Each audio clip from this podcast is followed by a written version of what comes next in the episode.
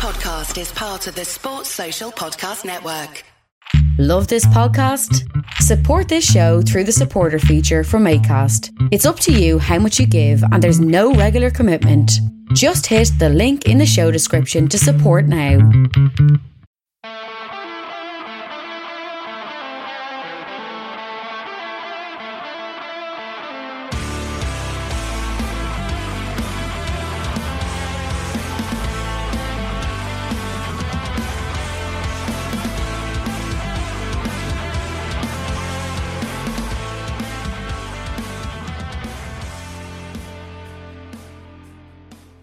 Boys and girls? Two Footed podcast on Monday, the 3rd of January, the first podcast of 2022.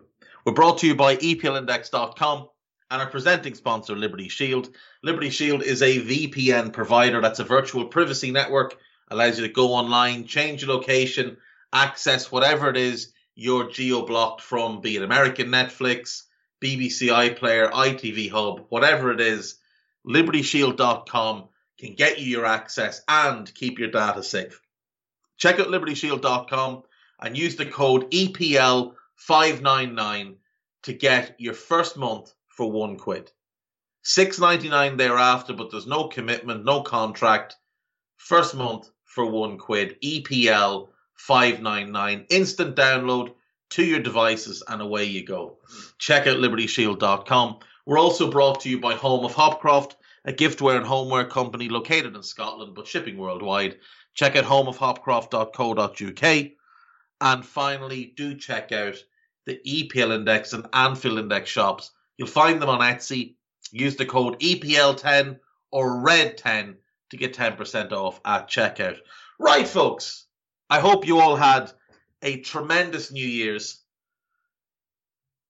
But the fun's over now. We're back to real business. Um, I'm going to start before we get into the games of the weekend. I want to tell you a little bit of a story of it's just something funny that happened over the weekend. Um, so Ricardo Pepi, young American player uh, for FC Dallas, has been linked with a bunch of Bundesliga clubs, some Premier League clubs, some La Liga clubs. He is moving to Augsburg. A journalist called Chris Smith, who writes for 90minute.com covering the MLS, he broke the news. He was meant to go to Wolfsburg. Last minute, Augsburg jumped in, bigger offer, and secured the deal. Chris Smith breaks the news. A few minutes later, someone else decides that they're breaking the news. Exclusive. Ricardo Pepi to Augsburg. Exclusive. After this other person has broken the story, comes exclusive. So, seeing this and being, you know, the concerned citizen that I am, I screenshotted both and sent out a tweet suggesting that somebody was up to their old tricks of stealing a story that wasn't theirs to steal. About two hours later, I get a DM Hello, mate. Want to see my WhatsApp where I've all the details of Pepi's story since three hours? It was agreed to proceed like this, and I'm a big friend with Chris, so before, before accusing people, try to know what happens. Let me know if you want to see the messages. I've got no problem to show you. And in the next 24 to 48 hours, you'll see exclusive pics too with Ricardo in Germany. So, first of all, this person is such a big friend of Chris Smith that he followed him on Twitter after I sent my tweet out. Secondly, he's such a big friend that rather than credit him in his tweet about the story, he wrote exclusive. Thirdly, want to see my WhatsApp? Do you think WhatsApp screen grabs are evidence of anything? I can change Guy Drinkle's name in my phone to Barack Obama. Send a few tweets to Guy, have him send me a few back, screen grab it and say, look, lads, I've been talking to Barack Obama on WhatsApp. Do you think I don't know that you've got multiple phones with which you set up these fake WhatsApp names and send tweets back and forth between these phones so that you can show your evidence? Do you think I don't know that? Do you think I haven't asked people who've worked with you what it is that you do?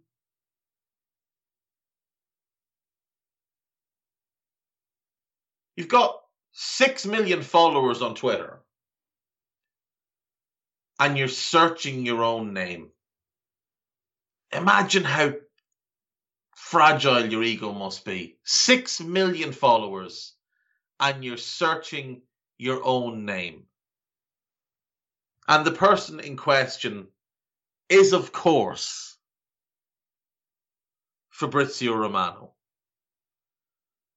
Six million followers, searches his own name, offers fake WhatsApp pictures, lies about a friendship, and then says, after this, he sends me another DM about 10 minutes later.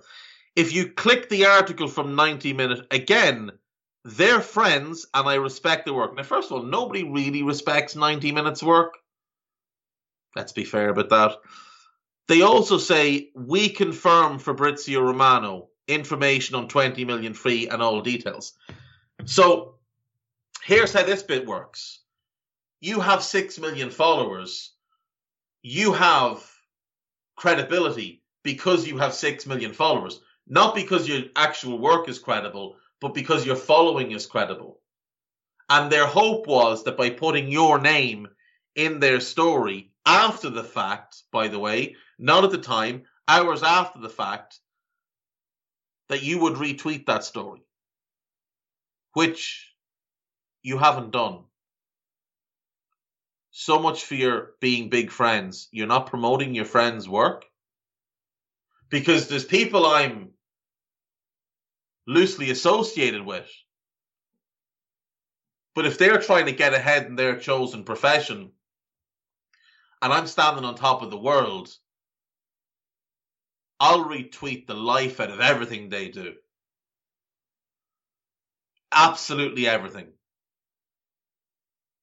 Back in the good times when podcasts were booming, when we were doing 150, 200,000 listens every single show on Anfield Index. If anybody started a new podcast, we'd retweet the life out of it to help them out. It's how I met Guy Drinkle. Because that's what you do. You look after others. You don't try and push people down. You raise them all up. And by doing that, you'll actually elevate yourself even further. But that's not you. You're not about that. You're about stealing other people's work, Fabrizio. And don't think that by sending me DMs, you're going to intimidate me. Because that's not me. Right, folks. That's out of the way. Um, on the weekend's games. Right. Let's start with the most controversial game of the weekend. Arsenal won Manchester City 2. A lot has come out about this game, a lot of complaints from Arsenal fans, from neutrals in general. Arsenal have gotten a lot of credit for this game, and rightly so in, in many regards. The first half, Arsenal were outstanding. Absolutely outstanding. Bukayo Saka put them one up on 31 minutes. Really well worked team goal and a great finish. They were causing City all kinds of problems with Saka and Martinelli down the wings, Odegaard floating in the number 10 position, Thomas Partey dominating the game in the middle of the park. They were really good for the first half, and all credit to them. And I tweeted at halftime it's probably the best half of football we've seen from Arsenal since Arteta took over. But they've played well so far this season in halves and not sustained it. Tottenham, Leicester. And what happened? Well, 12 minutes into the second half, Granit Xhaka brings down Bernardo Silva in the penalty area. People have said it's a soft penalty, and it's it's a little bit soft, but there's contact twice. Number one, he does make contact to Bernardo's legs with his leg, and he does pull his shirt. He's pulling his shirt the whole time, but it's more of a pronounced pull after the contact with the legs as he turns to try and avoid him. Bernardo goes down. I think it's a penalty. Mahrez steps up and scores. Now, Arsenal fans are griping about the penalty. You don't really have a gripe on this one. There is another penalty incident in the game where Odegaard goes into the box. Ederson comes across and he does catch Odegaard. It's right on the edge of the box. And it could very well have been a penalty. What I will say is that Odegaard does put his foot down almost as if he's looking for the contact. Now, the contact happens, so it could very well have been a penalty. I don't know that I'm overly furious either way about it. If it was against my team, though, I probably would be, so I can see why Arsenal fans are up in arms. Now, there's no gripe to be had about the Mahrez penalty, which takes, by the way, an inordinate amount of time for them to make a decision on. While the referee is checking with the VAR about this penalty, Aaron Ramsdale is standing on the penalty spot, scuffing it. When the decision is made and everybody comes back across, Gabriel scuffs the penalty spot. Now, he does very little to it. The referee sees him do it, looks at the spot, and books him. But he's booking him because of the damage that Ramsdale did, not because of what Gabriel himself did. He just doesn't know that Ramsdale has done this. He thinks Gabriel's done it all. So he books him. Mahrez scores, game starts on again. And two minutes later, Gabriel commits another yellow card offence. Second yellow card, and he's off. And again, Arsenal fans are up in arms. Now, I think that the scuffing one is harsh, but it's Aaron Ramsdale's fault, not Gabriel's, not the referees. The penalty spot looks like someone has, has hacked it with a golf club. Because of what Aaron Ramsdale did, Gabriel got punished. Second yellow card is absolutely a yellow card. Now I saw, and this person should know better, somebody who works for Opta tweeting out that Arsenal had four yellow cards and a red for 11 fouls or something yesterday or on Saturday. So, first of all, they didn't. First of all, they had 13 fouls and four yellows. And then a fifth yellow, which led to a red. Oh, sorry, that's what it was. It was five yellows and a red that he said, but they didn't. The red is a result of the fifth yellow. It's not an additional card. He's had two yellows. He hasn't had two yellows and a red. Xhaka was rightly booked for the penalty. Gabriel was booked for scuffing the ground. So one of the bookings, the four bookings, sorry, the five bookings wasn't for a foul. So they've had four bookings for 13 fouls. That's about one every three. That's not bad. Now, City did commit some strange fouls in the game, but we're only blown for five of them. City were only punished for five fouls. They got two yellow cards in the game. None of their yellow cards cards were for any fouls. and Arsenal fans have again taken umbrage with this, saying that Rodrigo got away with 20 fouls. Well, he, he couldn't have. Because as a team, they were only punished five times. Rodri was booked for taking his shirt off and celebrating, scoring the winner, which he managed in the 93rd minute. Simple ball into the box.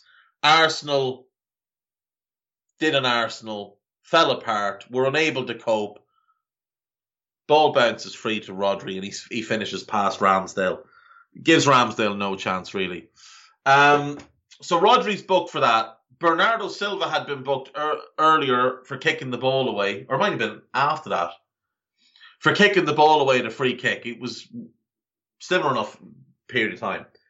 Um, so yeah, I can see it was actually just after that. It was two minutes later. Bernardo was booked from for kicking the ball away as Arsenal tried to take a quick free kick. I can see why Arsenal fans are annoyed that City didn't have any bookings given for the five fouls that they committed. But I don't think they've been massively wronged, other than maybe the penalty. Other than maybe the penalty, I don't think City have been massively wronged. Arsenal were the masters of their own demise. Like, let's stop pretending that this isn't an Arsenal thing to do.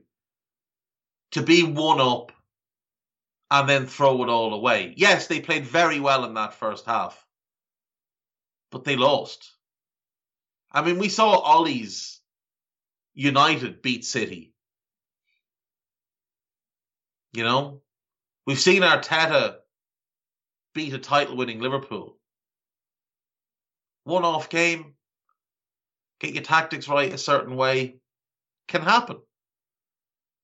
But Arsenal yesterday, or Saturday rather, just couldn't keep their focus. And Granit Xhaka did a very, very Granit Xhaka thing. It's as simple as that. He did something that Granit Xhaka always does, which is let the team down. We can't be surprised that Granit Xhaka has once again let Arsenal down. Because he's done it routinely throughout his career. Next game. Watford nil, Tottenham one. This felt harsh on Watford because they've done really well to just kind of cling in and not completely capitulate. They had a couple of half decent chances. They themselves have a couple of gripes about the referee. I'm not sure there's a whole lot and much, bar the João Pedro incident, where he did get through and was about to shoot um, before the referee called it back for a free kick. But the first half, I mean, Watford barely left their own half. They couldn't get out of their own penalty box. At one point, every Spurs player was within 40 yards of the Watford goal, bar Lloris, who was stood about 15 yards inside his own half. Like Eric Dier was 35, 40 yards from the Watford goal. That's how pinned back they had them. The problem for Spurs is that they just couldn't get their final ball right. It's that simple. They just could not get their final ball right. They had so many great opportunities to get that ball into the box to Kane and Son, and they just made the wrong decision or mishit the pass, overhit the cross, whatever it was. Spurs did keep going. They did keep working, and they got their they got the reward. The game had been stopped on about 87 minutes. Could have been earlier than that. Could have been 84 minutes uh, after an incident in the stand where a fan collapsed, and the medics rushed across. And uh, to my knowledge, the fan is okay, so that's great. But the game was stopped, and when it restarted, the clock said 93 and the referee was adding eight minutes of added time. So we were looking at 100 more minutes before this game was going to be over. On 96 minutes, Kucka gives away a stupid free kick, no reason to make the challenge. Heung-min Son, it is an absolute dream of a ball into the box. And Davinson Sanchez is like three yards out, heads past the keeper. It's a sensational cross for some. Absolutely phenomenal. And Spurs were worthy winners of this game. There's no doubt Spurs were worthy winners of this game. And Spurs are now sixth in the table. Two points behind Arsenal with a game in hand. Sorry, with two games in hand. And they play Arsenal next. So if they beat the Gunners at their own stadium, the Tottenham Stadium, they'll be a point ahead with two games in hand. This is what I've been saying by I don't put any trust into Arsenal's fourth place. Tottenham were awful under Nuno. Absolutely dreadful. And yet they're only two points behind this Arsenal team. I think Tottenham look the best bet to finish fourth right now. They've got the best manager outside of the top three, and I, I think he's a better manager than Tuchel as well. They've got the two best players outside of the top three in Kane and Son. I don't think anyone else at any of the other clubs is as good as those two. I think they'll they'll do some business in January, and I would back Tottenham to finish fourth. Moving on, this was a cracker. Crystal Palace 2, West Ham 3. Palace should have been one up very, very early. Jeff Schlupp hits the post when he really should do better. And Palace had started the game quite well, but West Ham grew into it, and Michail Antonio puts home an absolute peach of it. It's a brilliant ball from Benrahma, just bending and dipping Defender can't do anything about it. Antonio sneaks in and finishes past Guaita. Really, really impressive goal. Brilliant ball. I, I genuinely a brilliant ball from Guaita. Three minutes later, Lanzini makes it two with a, a brilliant goal of his own. Declan Rice carries the ball into space. Nobody closes him. You could tell in this moment, if no other, how much Palace were missing Conor Gallagher. Because Gallagher would have been snapping at his heels trying to take that ball off him, but Jeff Schlupp was nowhere to be seen. Rice drives about 40 yards and nobody comes to meet him. Plays a simple ball across. Lanzini, great first touch, good second touch, incredible third touch, and finishes with absolute brilliance. It's a tremendous goal. It really is. There were some sensational goals scored this weekend. And we're going to come to some more of them, but this was absolutely brilliant. The finish by Lanzini was immense. West Ham went three up in stoppage time at the end of the first half. Lanzini from the penalty spot after just a brainless, brainless handball by Muk, uh, Luka Milivojevic. Absolutely brainless. I'm not sure what it was he was thinking, but he handles right inside his own penalty box when there's nobody around him, no pressure on the ball at all. Like if you thought you weren't going to be able to control it on your chest as it dropped, head it. Don't handle it. It's definitely a penalty. It's the right decision, and West Ham are three up. But the three does flatter them a little bit because Palace weren't playing badly. Palace took too long to get back into it. Olise came off the bench and made an immediate difference. I mean, he was once he came on. You could tell that he was adding a new dimension to this Crystal Palace team. He makes the first, cuts inside, sensational ball into the box, and Edouard gets to the end of it and knocks it past Fabianski. Good goal. Olise on 90, it's a free kick.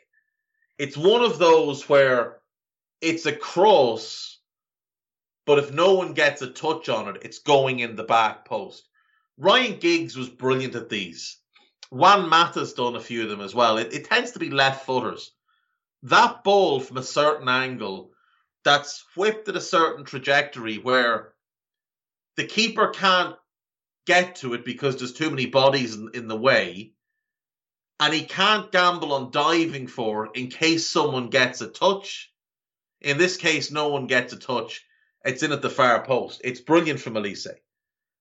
And he is going to be a huge, huge player for Crystal Palace. I have no doubt. Mateta almost grabbed an equaliser at the death. Schlupp ball into the box. It's an attempted overhead kick. It would have been goal of the season contender if it goes in, but unfortunately it goes wide. Big win for West Ham. Disappointing loss for Palace, but look, Palace are 11th. They're, they've got 23 points. If you offered them that at the start of the season after 20 games, they'd have snapped your hand off. They're 12 points clear of the relegation zone. Palace would have taken this at the start of the season, guaranteed. And yes, if the teams below them win their games in hand, they'll drop quite a bit. But, but, the bottom line is they're 12 points clear of Burnley as things stand. And That's all they can do put big gaps between themselves and the bottom three. The only mandate for Palace this year is stay in the division. West Ham are fifth, one point behind Arsenal, same number of games played. They've had their little wobble, back to back wins now. I would back them to finish above Arsenal as well. That was it for Saturday, just the three games. Into Sunday, and every one of these games on on the Sunday, all four of them, had at least one worldie. Every one of them.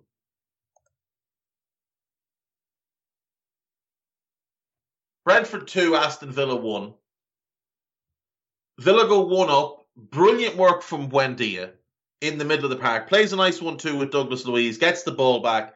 Does a pirouette and releases Danny Ings in between the defenders. Ings runs onto it, left footed shot across the keeper into the far corner. Excellent goal.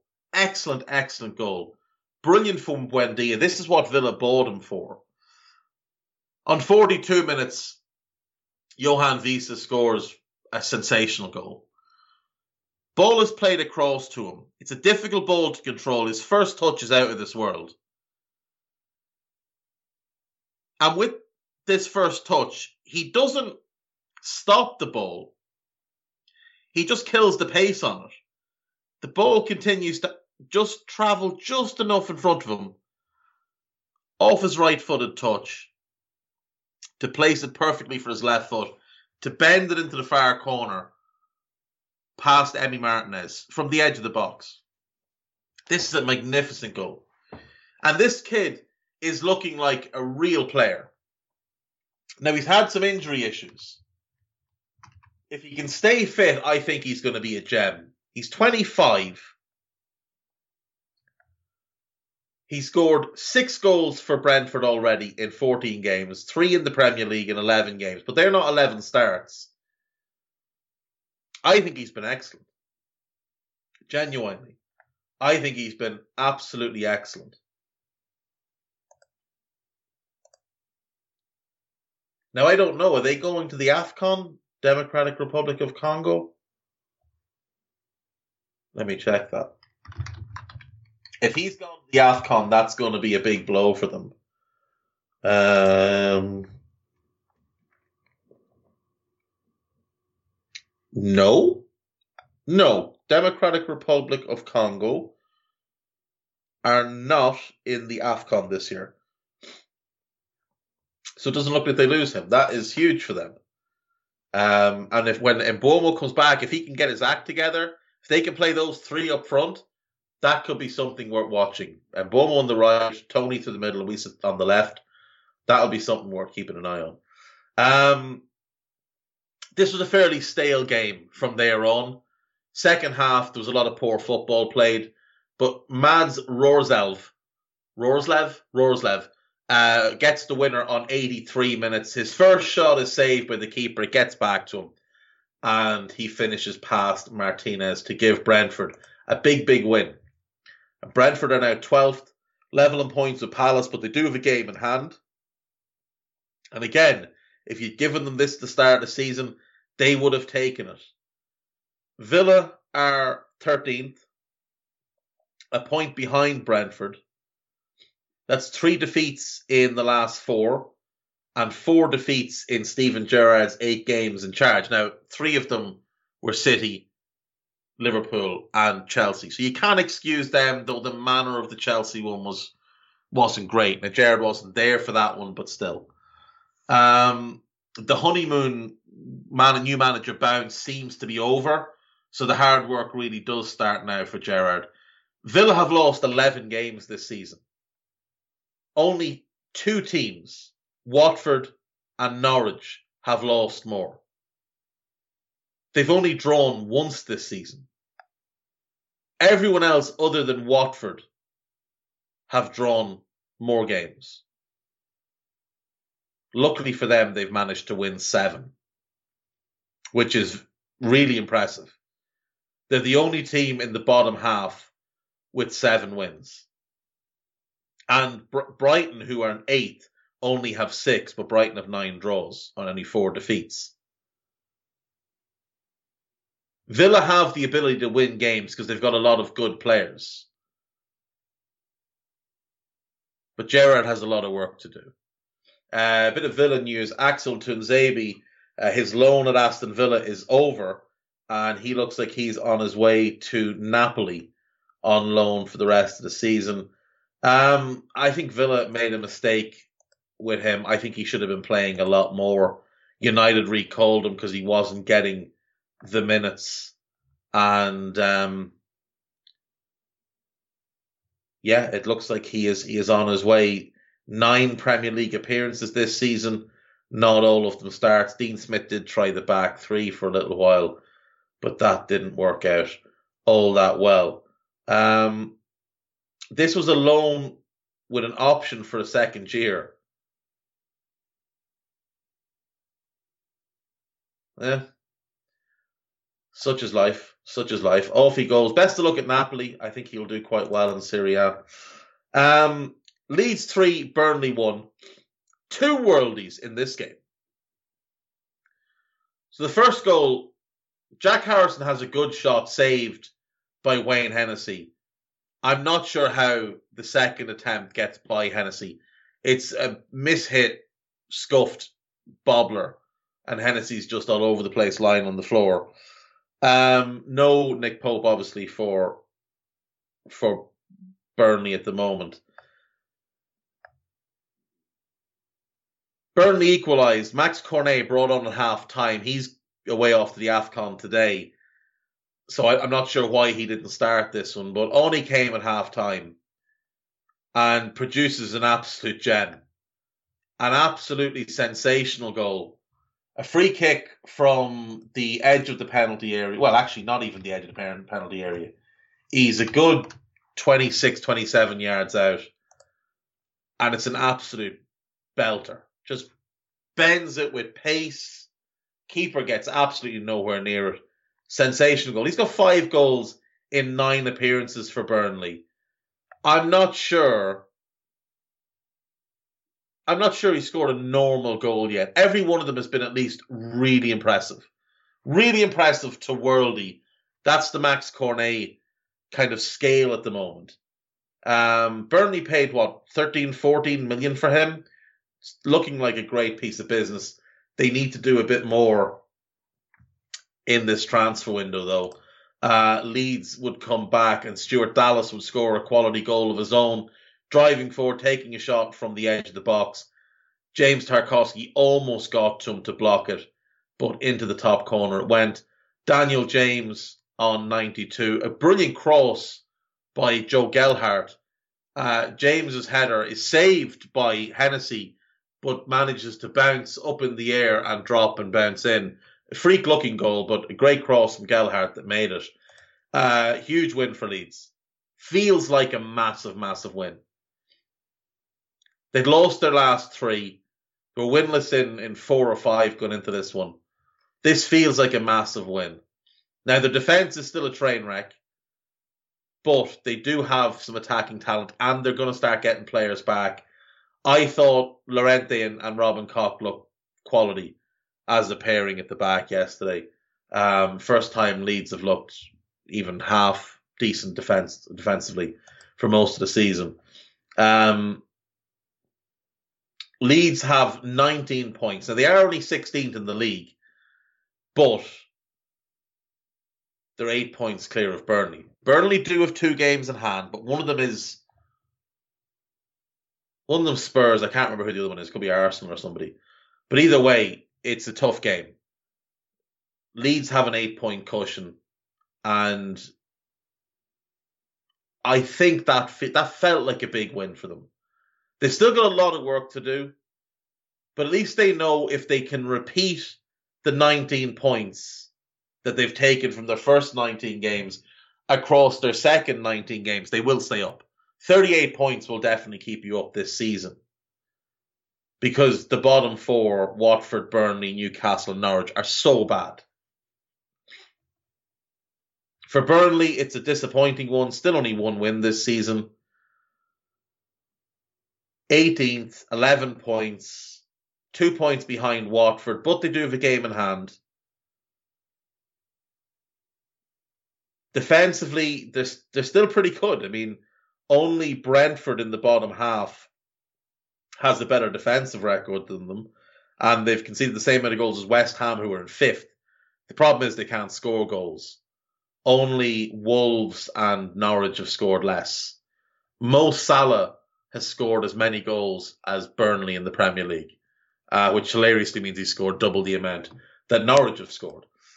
Uh, we'll move on to Everton 2, Brighton 3. So Rafa went with a back three in this one, which was a little bit different. And um, it, it didn't it didn't work. It didn't work. Brighton went one up from Alexis Mac Allister on three minutes. It's a simple ball into the box, a great layoff by Neal Maupay. Mac Allister times his run perfectly and scores. On 21, it's 2 0. Dan Burn, who's six foot seven, left completely unmarked at the back post. Cross comes in from the left hand side. There's a flick on, and Michael Keane, who's marking Dan Burn, just walks away. Just ambles away from him. Bizarre defending. He hadn't covered himself in glory in, in glory on the first one, this was shambolic from Michael Keane. Um, and it is 2 0. Everton get a chance to come back into the game. They win a penalty. Dominic Calvert Lewin back in the team steps up. He couldn't make it up. He's just back. He's looking confident and he sends it over the bar.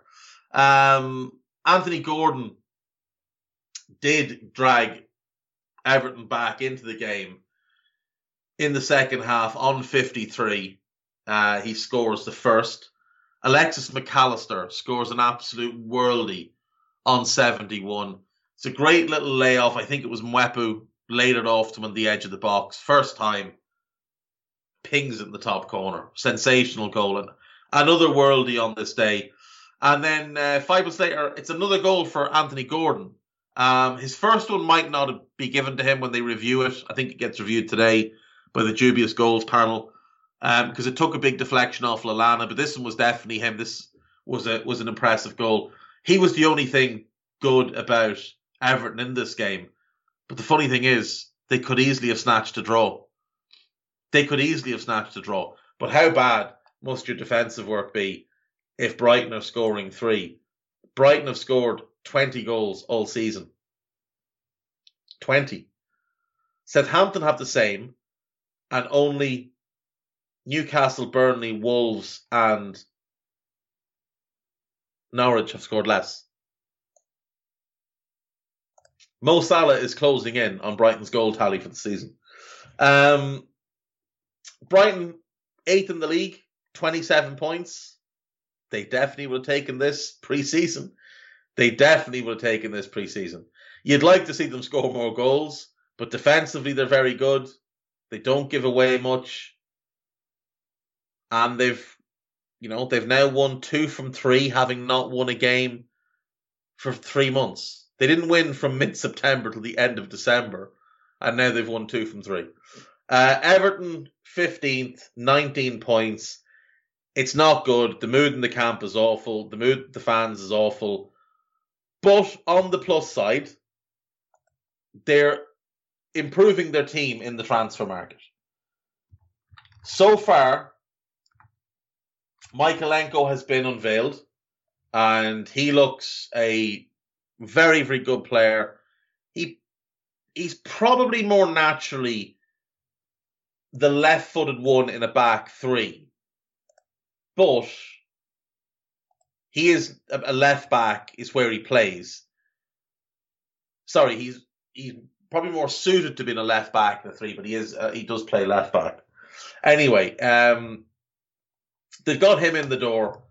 That's going to help at left back, especially if they're moving Digne on.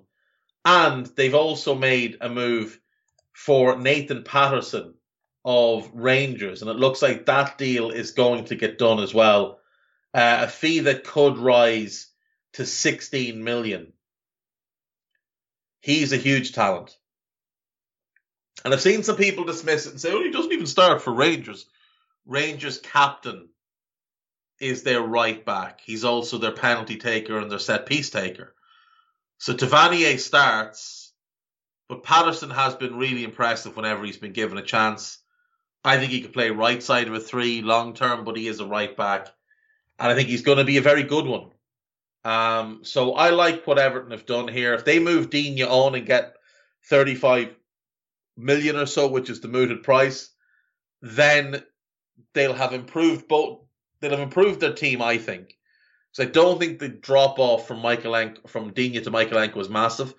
Digne is much better going forward. Michael Mykolenko is much better defensively. And Patterson is going to be an improvement on what they've had at right back this year. So I think in the aggregate they'll be ahead and it won't have cost them anything. I think that's clever.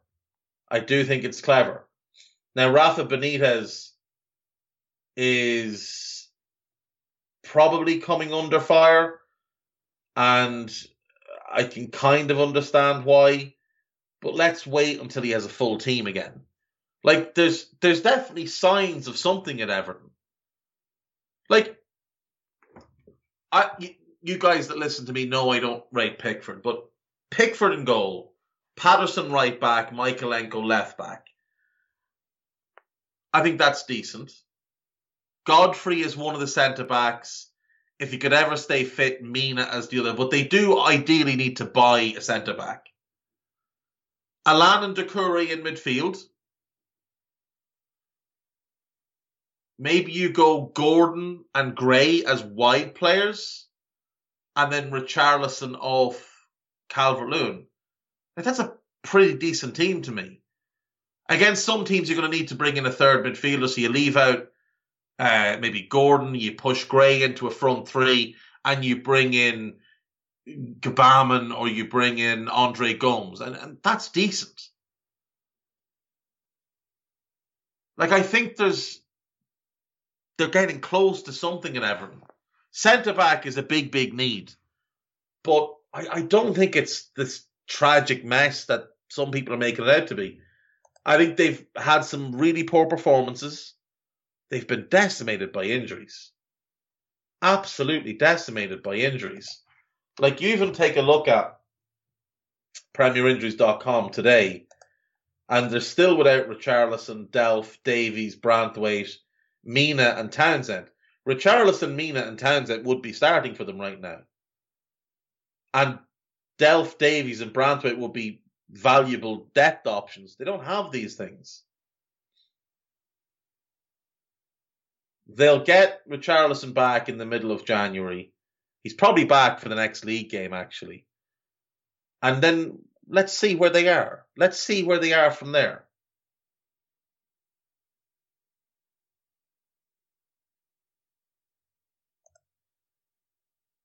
Let's move on. Liverpool 2, Chelsea 2 at Stamford Bridge. Uh, Liverpool went 2 0 up. I've discussed this on the Daily Red on Anfield Index. So if you want to hear me rant and rave about Jordan Henderson just being absolutely appalling, go there and do that. Uh, but here we go. Sadio Mane puts Liverpool 1 0 up on nine minutes. Mane could well have been sent off after about seven seconds um, after his forearm caught Azpilicueta in the face. But what I will say is if that's a red card, then so are the Mason Mount and Kai Havertz ones. The Mount one is actually worse. Um, but the, the Havertz one is basically the exact same thing as what what Mane did. So if that's a red card, they should have been red cards. Anyway, Mane puts Liverpool one up. Nathaniel, uh, I've called him Nathaniel twice today. Trevoh Chalobah gets himself in a mess. Mane gets in, goes round the keeper and scores. Uh, Mo Salah makes it two on 26 with an absolutely sensational goal. Brilliant ball by Trent into the box. Rudiger, who had pressed Salah, who had Salah had the ball originally. Rudiger pressed him. Salah gave the ball, I think, to Fabinho. Fabinho gave it to Salah, uh, to, to Trent rather. Salah spun and ran behind, and Rudiger seemed to stay behind to hold hands with Kovacic. Uh, Salah runs through with nobody close to him. Marcos Alonso tries to get back. Salah does a little shimmy. Alonso freezes. He's in. It's a goal. It's brilliant. Mo Salah's the best player in the league, and there's just no way you can deny it. Um, Liverpool weren't playing well at this point, didn't look good at this point, had no control in midfield at this point. But following the second goal, Chelsea did sort of fall apart a little bit. And you thought Liverpool could be on to something here. But Chelsea settled themselves down. Kante and Kovacic regained control in midfield. Two against three, and it wasn't even funny. Liverpool playing two absolute liabilities in the middle of the park. Kante and Kovacic just ran the game. Kovacic made it 2 1 on 42, a sensational volley from the edge of the box, dropping ball from a good punch by Kelleher, to be fair. Kovacic is just sensational. It's a great finish. Top corner, no question. Um, just before the break, Christian Pulisic made it 2 2. Uh, that man, that Captain Marvel, Jordan Henderson, once again failing to do his job, failing to track a runner. Pulisic gets in and he finishes past Keller. Some people have asked, could Van Dijk have covered across? The answer is yes, but he would have left Mason Mount wide open, and Pulisic, in all likelihood, would have just cut it back to Mount, who would have scored. So, you know, it is what it is. If Henderson is, does his job, Pulisic doesn't get in. Um, the second half was good, not great. Chelsea played well. Then Jorginho came on. They seemed to kind of lose control. Uh, Liverpool brought on Naby Keita. He improved things in midfield. Somehow they left Jordan Henderson on and brought Oxlade Chamberlain on for Jota. Jota didn't play well, but that substitution made no sense. And then for the last throw of the dice, Liverpool bring on Curtis Jones, not again for Henderson, uh, for Sadio Mane, as if wanting to rest him for t- three minutes ahead of the AFCON. Oh, it hurts. It hurts so much. I can't even. Let's move on past this game. Just if you want to hear me rant and rave, go and listen to the Daily Red over on Anfield Index. Uh, Chelsea are second, Liverpool are third. Chelsea are 10 points behind Manchester City. Liverpool are 11 points behind Man City. But Liverpool do have one game in hand, so there is that. Um, but the, the title is over. The title is over unless City have a massive capitulation. The Premier League title is over this season. City are too good to let that slip. City have dropped points in four games this season. Liverpool have dropped points in eight, and they've played a game less. Manchester City and Liverpool have both taken the lead in games 17 times this season. City have won all 17. Liverpool have only won 12. Liverpool with Thiago, eight games, eight wins, 22 goals scored, two conceded, dominant. Liverpool without Thiago, no control, and half the points. Half the points per game. Nine games played, 1.55 points per game. With them, eight games played, 1.3, uh, sorry, three. Three points per game when he starts. Coming off the bench, it's a little hit and miss. Um, but yeah, I mean that's what it is. Liverpool Liverpool can't play with Thiago right now. And now they're without Mane, they're without Salah. they're fortunate enough in that the games they'll miss in the league are Brentford and Palace, games they should be able to win even without Salah and Mane. They'll get both of them back by the time they play Leicester. They will miss both for the cup semi uh, cup semi final against Arsenal this weekend. But it is what it is. They knew this was going to happen. They left themselves short. They've got no one to blame. Only themselves. I'm going to take a break. When we come back, we'll check what news there is. And there's a few days of gossip to go through. So we'll do that. See you in a minute.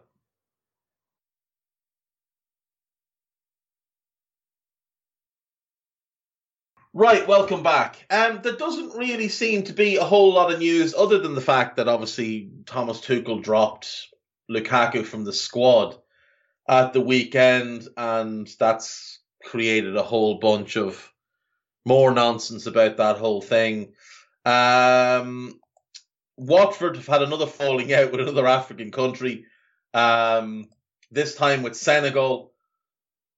Watford are 100% in the right on this one, though. So Ismaila Sarr got injured, you'll remember, in November against Manchester United, a knee ligament injury. He's not fit. He has not played a game since. He's still not back in full training. And Senegal have tried to call him up for the AFCON. And Watford have said, no, you're not having him because he's injured. They've invited Senegal to come to Watford's training ground and assess him and look at the plan for the rehabilitation of Ismaila Sarr, and Senegal are having a big tantrum. But there's absolutely no way Ismaila Sarr should be going to the AFCON. No way at all. It's not at all disrespectful, pernicious, or discriminatory by Watford, which is what Senegal have claimed. That is utter nonsense. He is injured. He has been injured since November. If he wasn't injured, Watford would be playing him because they're desperate to have him back. Because he's one of their best players and they're not very good and they desperately need him. So there is no discrimination. There's no disrespect. You were being stupid by calling up a player who's injured. It's as simple as that. And it seems like Senegal are trying to get some excuses lined up in case they don't do particularly well at the AFCON. Uh, Matty Lowton was hit by a bottle that was thrown by a Leeds fan in the game at the weekend. And if you watched the Man City Arsenal game, a whole bunch of Arsenal fans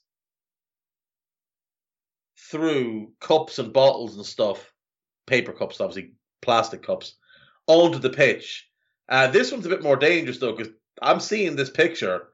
That bottle of coke's about half full, and it hits hits him in, in the head,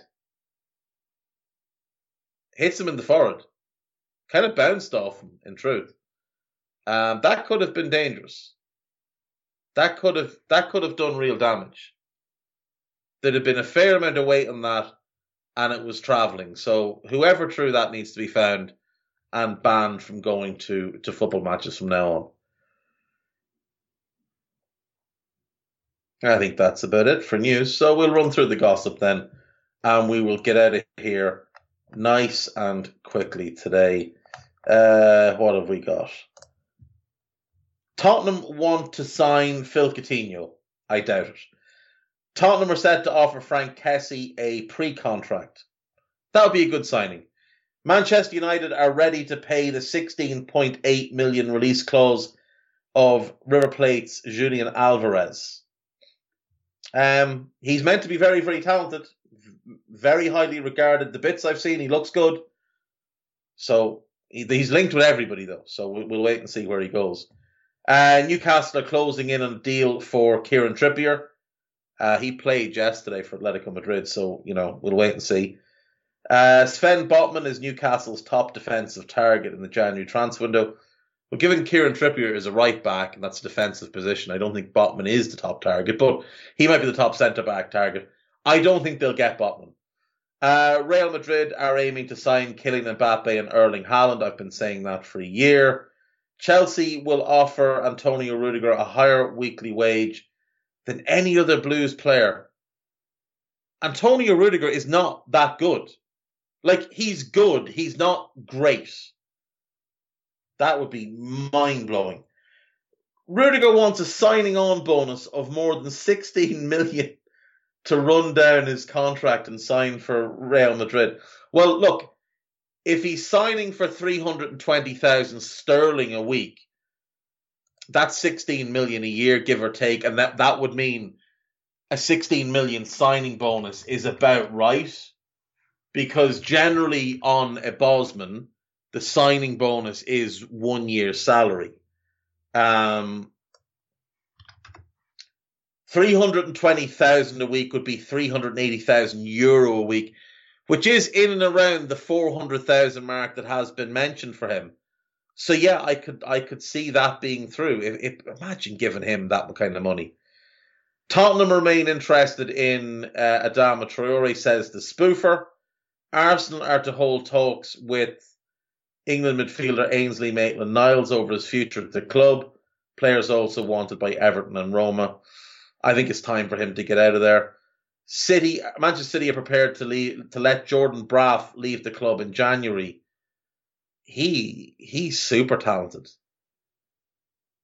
super talented. Someone's going to get a really good player there. Sunderland are close to a deal for Manchester City winger Patrick Roberts. I don't understand how Patrick Roberts is still contracted to Manchester City. That is that is one of the examples of why a young player should never move to a club like City. Like when he was coming through at Fulham, he was one of the brightest young prospects in English football. And now he's an afterthought, basically. I mean, Fulham to Man City. Since joining City, he's gone to Celtic on loan, Celtic on loan again, Girona on loan, Norwich on loan, Middlesbrough on loan, Middlesbrough again on loan, Derby on loan, and now Troyes on loan, and now he's set to go to Sunderland on loan.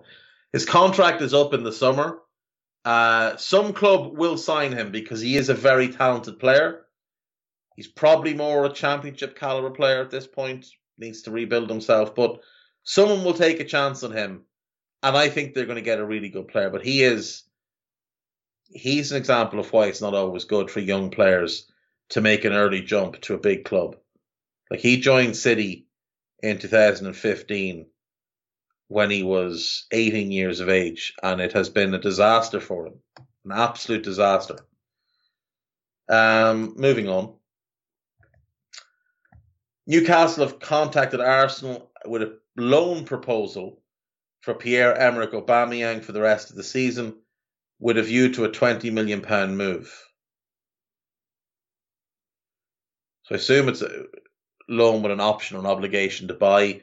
He's away off to the Afcon now, so that's going to delay things. But I don't think that's a bad move for Newcastle to get him on loan. I I don't know if I'd want to keep him but he'll certainly get you some goals. Even in this bad dip that he's in, he's still scoring one and three over the last 18 months. Before that, he was a machine.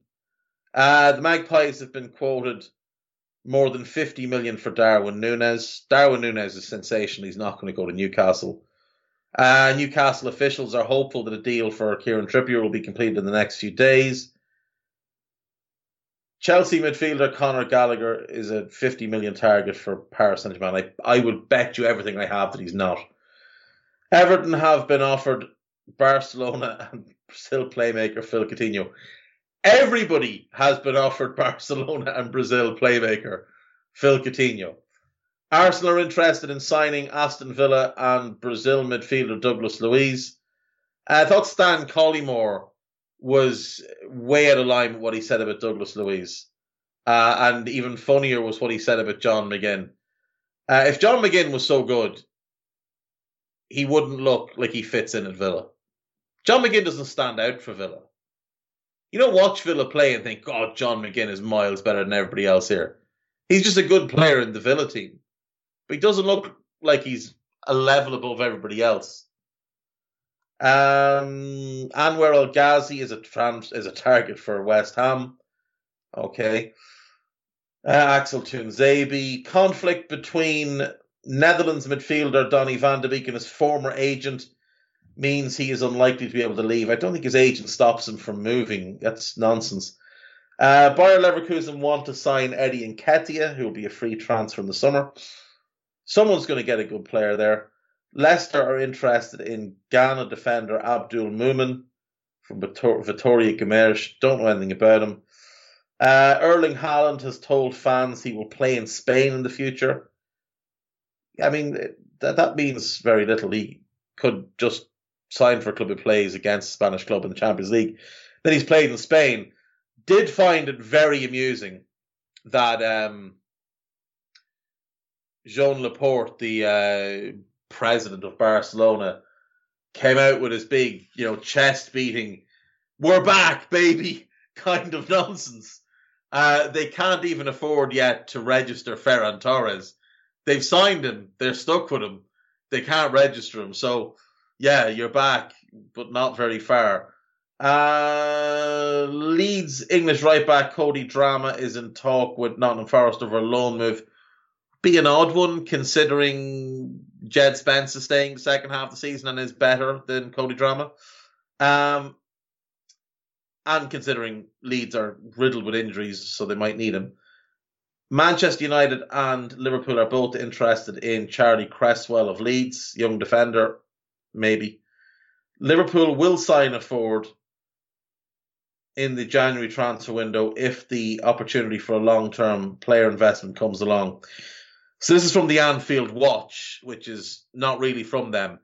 They've quoted somebody else as saying it. Um, I think it was David Lynch. I could be wrong. Could be Neil Jones either. Either way, I I have no faith in Liverpool to do anything. Mauro Icardi is expected to join Juventus on a six month loan with an option to buy. That's from Pedro Almeida. Pedro Almeida is a Portuguese individual who claims to be a transfer expert. Um, he is a, a rip-off of the the spoofer. Him and that Nico Schira fella, they're both spoofers. Absolute spoofers. So pay no attention. There have been other reports about Icardi going to Juventus with Morata set to go to Barcelona. So maybe it's true, but he's not the one breaking that news.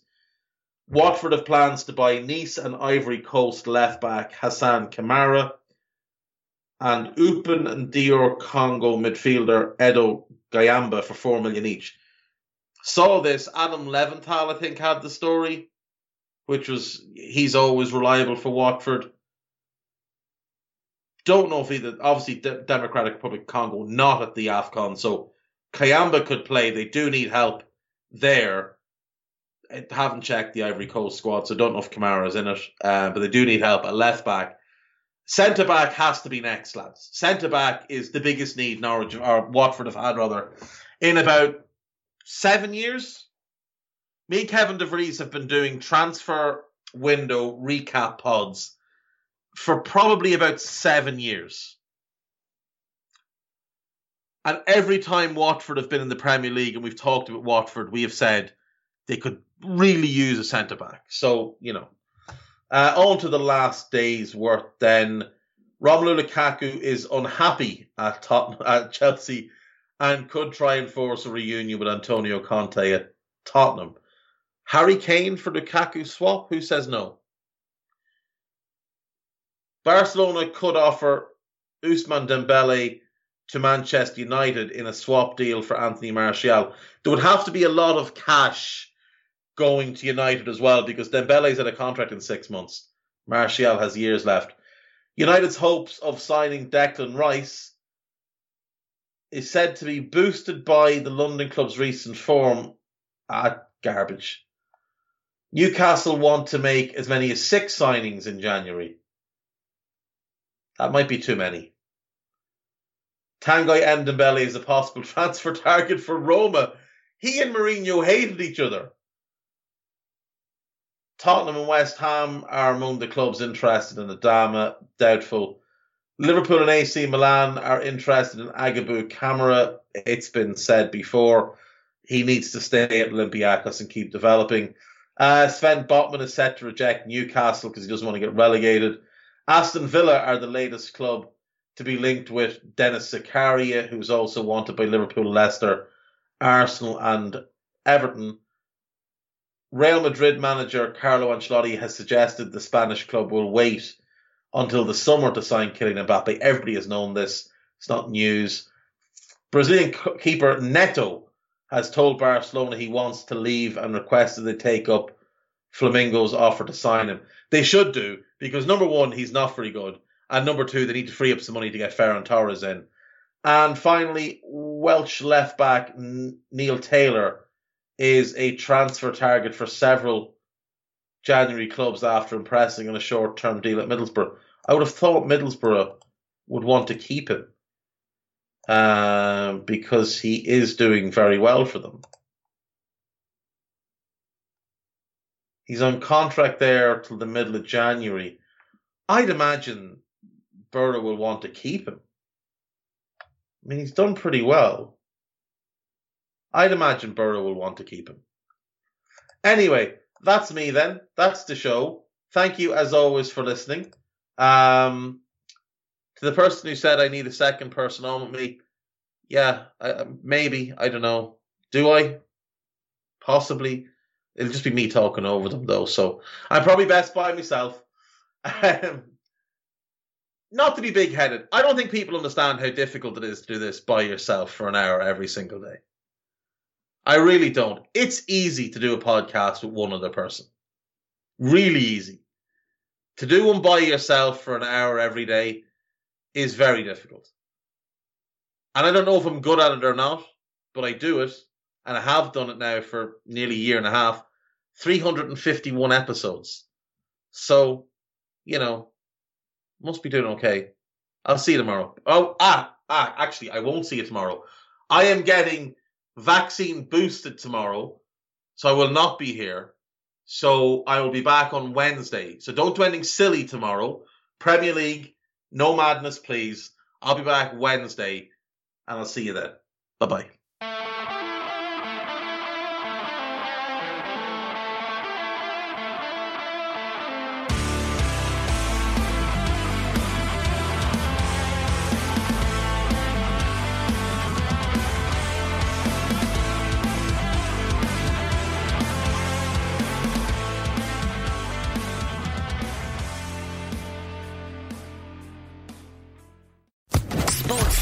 Podcast Network.